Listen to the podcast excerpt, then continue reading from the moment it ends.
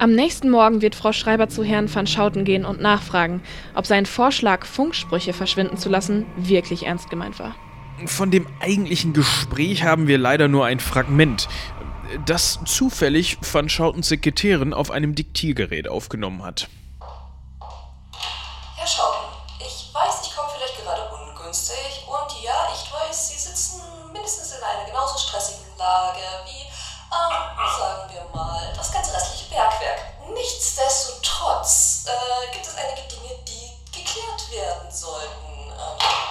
Frau Schreiber, was ist bei dem Gespräch passiert? Worüber haben Sie gesprochen?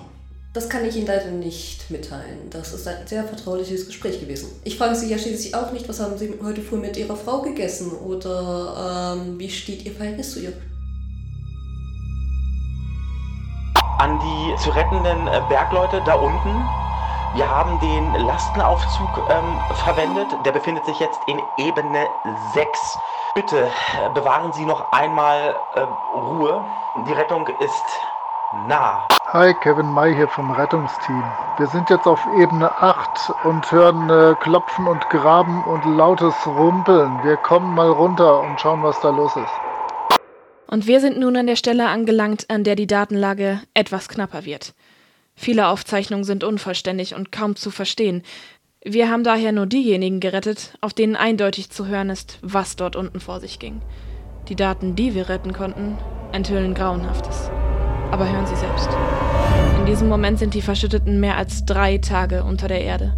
Und noch immer dringt ein Klopfen durch die Dunkelheit. War hier, ich hab das ganz. Also, ich dachte.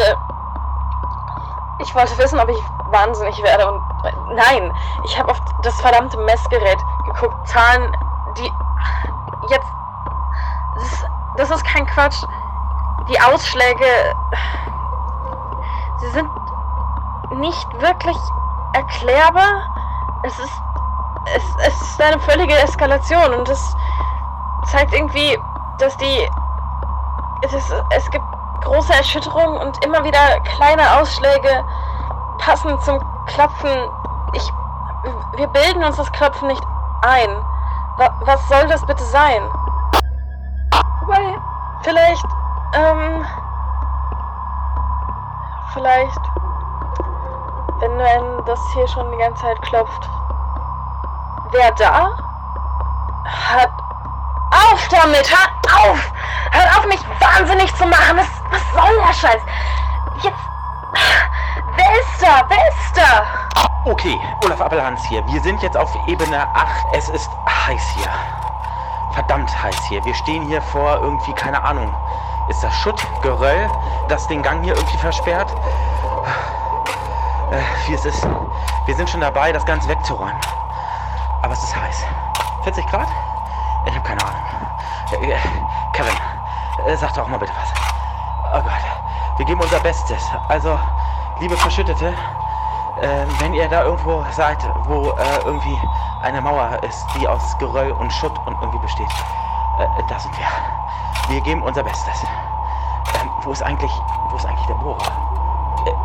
Deswegen haben wir dem Bohrer jetzt eigentlich Strom gegeben. Sollte er nicht auch schon längst hier sein? Oh Gott. Hier Sophia Becker. Ja, wir tun schon, was wir können. Wir sind auch fast da. Immerhin ist das nicht irgendein Bohrer, sondern der Talpa 7. Und wir sind so schnell unterwegs, wie wir können. Und so lange kann es nicht mehr dauern. Einen Moment noch. Ihr Wort in Gottes Ohr. Der Bohrer. Noch ein Mysterium. Woher kommt er und was genau wollte seine Besatzung erforschen? Wir haben im Anschluss an die Ereignisse lange nach dem Gerät gesucht und konnten es am Ende auch finden, abgestellt auf einem geheimen Militärstandort. Mehrere Anfragen unserer Redaktion blieben aber unbeantwortet und im Dienst des öffentlichen Interesses haben wir es unserem Investigativreporter John zu verdanken, dass wir doch noch einige wenige Informationen über den Bohrer sammeln konnten.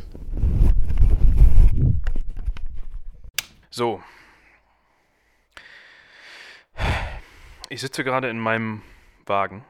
Noch in meinem Wagen. Ich möchte Ihnen kurz, bevor ich da jetzt gleich reingehe, also wirklich reingehe, eben die Situation schildern. Es ist etwa, lassen Sie mich schauen, Viertel nach drei, also Viertel nach drei morgens. Und ich befinde mich jetzt vor diesem, ja, ich würde es als Militärlager bezeichnen. Ich kann Ihnen natürlich verständlicherweise nicht genau sagen, wo sich das befindet. Ähm, bitte verstehen Sie mich da nicht falsch, aber aus Selbstschutz und damit wir das Ganze überhaupt irgendwie veröffentlichen können, muss das Ganze natürlich unter Verschluss bleiben. Okay, ich werde da jetzt gleich reingehen. Also wir werden da jetzt gleich zusammen reingehen. Ich werde sie natürlich mitnehmen. Ich versuche das Aufnahmegerät die ganze Zeit durchlaufen zu lassen. Ich hoffe mal, dass da keine unvorhergesehenen Dinge passieren und dass wir da in einem Stück wieder rauskommen. Aber ich meine, wenn Sie das hier dann später hören, dann hat das entweder geklappt oder irgendwie habe ich es geschafft, die Aufnahmen noch ohne mich rauszubringen. Ja, kleiner Spaß am Rande. Ich würde sagen, ich melde mich dann gleich wieder, ähm, wenn ich am Zaun bin. Wie versprochen, stehe ich jetzt gerade hier von diesem Zaun. Ich darf jetzt hier nicht zu laut sprechen. Ähm, ich weiß nicht genau, was für Sicherheitseinrichtungen oder Sicherheitsvorkehrungen hier getroffen worden sind, aber sieht mir auf jeden Fall jetzt nicht ganz offiziell aus. Ähm, ich bin jetzt gerade dabei, können Sie vielleicht hören, mit dem Bolzenschneider diesen Zaun hier ein bisschen zu malträtieren. Das sollte eigentlich ein Kinderspiel sein. Was war das? Okay, Entschuldigung, ich dachte, ich hätte da hinten was gehört, aber wir müssen hier auf jeden Fall vorsichtig sein. Ähm, wenn Sie vielleicht verstehen, dass das hier nicht ganz... Also ich habe jetzt hier keine Aufnahmegenehmigung oder sowas, aber ich sag jetzt mal, der Zweck heiligt auf jeden Fall die Mittel. So, das sollte der Zaun gewesen sein. Lassen Sie mich den nochmal eben hier so ein bisschen an die Seite, damit ich gleich auch wieder rauskomme und mir nicht meine Jacke hier kaputt mache. So, vor mir befindet sich jetzt... Moment, ich muss hier nochmal eben... Ach verdammt, jetzt bin ich hier hängen geblieben. Kleinen Moment, ich bin... So. Also ich beschreibe Ihnen jetzt mal kurz, was ich hier vor mir sehe. Da hinten scheint eine Halle zu sein. Über der Tür da hinten, da leuchtet so eine flackernde... Ja, natürlich muss diese Lampe flackern. Was auch sonst. Also ich habe jetzt noch gute 100 Meter, ja, vielleicht etwas weniger vor mir, die ich hier über diese Wiese laufen muss, die sich hier vor mir erstreckt. Und ich würde mich gleich wieder bei Ihnen melden, wenn ich an der Tür angekommen bin, mit der charakteristisch flackernden Lampe. Also, Sie hören mich dann hoffentlich gleich wieder. So, ich bin jetzt hier an der Tür angekommen. Ich muss jetzt noch leiser sprechen, weil es sieht nicht so aus, als ob hier viel los ist oder als ob hier irgendwie nachts um diese Zeit irgendwer patrouillieren würde. Ich muss zugeben, da habe ich auch so ein bisschen drauf gehofft. Ich muss mich jetzt hier nicht mit irgendeinem so räudigen Sicherheitsköter anlegen. Aber wir gucken uns jetzt mal das Schloss von dieser Tür hier ein bisschen genauer an. Okay, also wie Sie wissen... Oh Mann, ich muss echt ein bisschen leiser sprechen. Also wie Sie wissen, als guter Reporter muss man, darf man sich natürlich nicht von so einem einfachen Schloss wie diesem hier aufhalten lassen. Warten Sie mal eben. Das müsste, die Größe müsste passen. Wie ich es mir gedacht habe. Kleiner Tipp am Rande, vertrauen Sie nie auf die Sicherheitsschlösser in Anführungsstrichen bei Ihnen zu Hause. So sicher sind die nämlich meistens gar nicht. Und klick öffnet sich das Schloss. So. Falls ich jetzt einen kleinen Moment etwas ruhiger bin, wir müssen jetzt mal eben hier die Lage sondieren, sobald ich die Tür aufmache. Wer weiß, was uns da drin erwartet. Okay. Es ist wie zu erwarten sehr dunkel hier drin.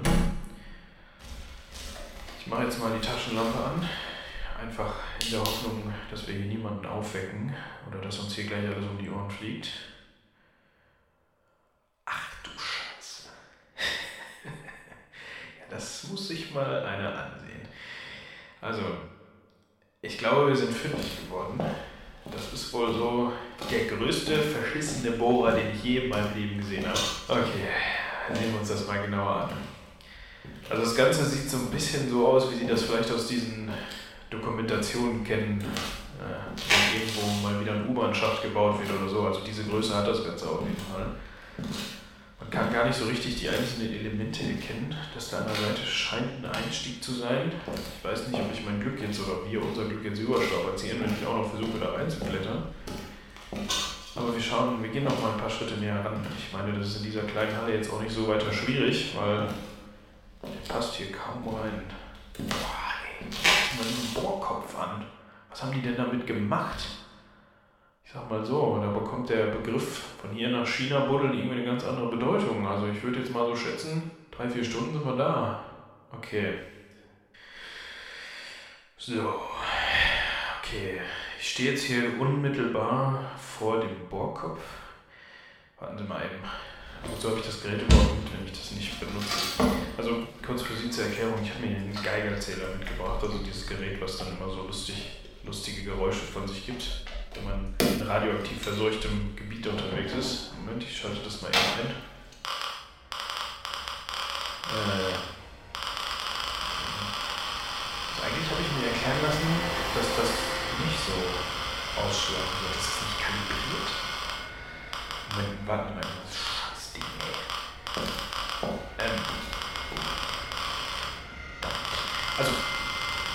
scheint wirklich sehr radioaktiv belastet zu sein. Ich weiß nicht, ob das der Bohrer selbst ist. Ich habe mich jetzt mal wieder drei Meter entfernt und.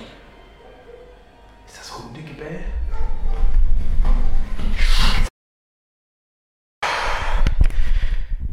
So.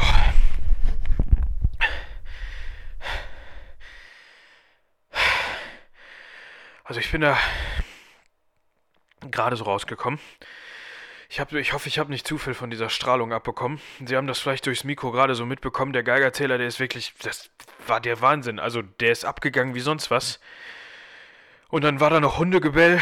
Ich weiß nicht, ob man mich gesehen hat. Ich bin über die Wiese zurückgerannt und habe mich dann noch im Zaun verheddert. Ich, ich bin jetzt einige Kilometer gefahren. Ich hoffe, man hat mich nicht verfolgt. Ich habe jetzt einfach den Wagen hier rechts stehen lassen, um für Sie die Aufnahme zu machen. Also da geht auf jeden Fall irgendwas nicht mit rechten Dingen zu.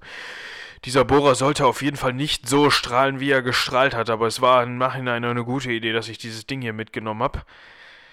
Ich hoffe immer noch so ein bisschen, dass das einfach nicht kalibriert war oder einfach kaputt war.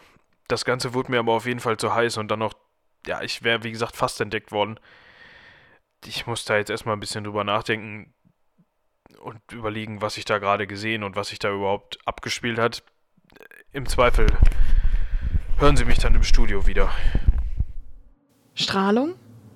Während der Recherche hat sich gezeigt, dass sich die Unstimmigkeiten über den Bohrer häufen.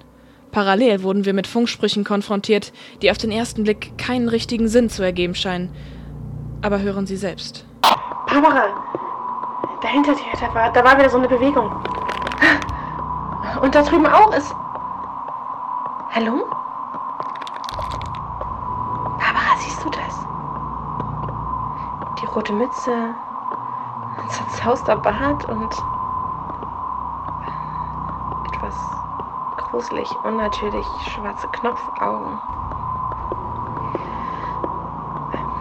Hallo? Ihr seid nicht böse, richtig? Kannst du mich verstehen? Oh, ähm.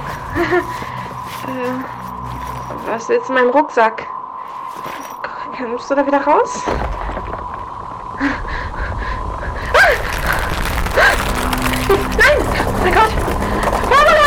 Trotz der vielen Rätsel, vor die uns diese Aufnahmen stellen, können wir eins mit Sicherheit sagen. 79 Stunden nach dem Unglück kommt der Bohrer endlich auf Ebene 8 an. Ich glaube, der Bohrer ist angekommen. Ansonsten, ich bin ein bisschen fertig. Ich weiß echt nicht mehr, was ich denken soll. Es ist, glaube ich.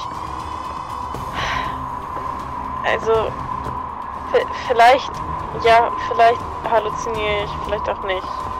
Aber ich glaube, es wird wirklich Zeit, dass wir herauskommen. Sophia Becker an Van Schouten. Wir haben jetzt Ebene 8 erreicht und die Mission kann wie geplant fortgesetzt werden. Over. Olaf Appelhans hier. Wir sind noch fleißig am Buddeln. Ähm, ich werde das Gefühl aber nicht los, dass wir jetzt, äh, ja, so langsam aber sicher, Sinne des Wortes, Licht am Ende des Tunnels sehen. Ähm, haltet noch ein klein wenig durch, die Rettung äh, naht. Wer sind Sie und warum bedrohen Sie mich mit Ihrer Schusswaffe? Und ist Ihnen klar, dass wenn Sie schießen würden, würden Sie sich selbst auch in die Luft sprengen? Kriegen Sie nicht mit, wie warm es ist? Und es kocht hier förmlich. Riechen Sie das nicht? Das Gas? Der Konflikt spitzt sich zu. Was für bizarre Szenen spielen sich unten in dem Stollen ab. Als Beobachtende stehen wir nun vor fast unlösbaren Aufgaben. Wir konnten bis heute nur wenig über die Bohrmannschaft herausfinden. Akten sind verschollen, Zeuginnen und Zeugen melden sich nach dem ersten Kontakt nie wieder und vieles liegt im Dunkeln. Wir wissen nur, dass die Situation eskaliert, als Personen aus dem externen Bohrteam die Verschütteten mit einer Waffe bedrohen.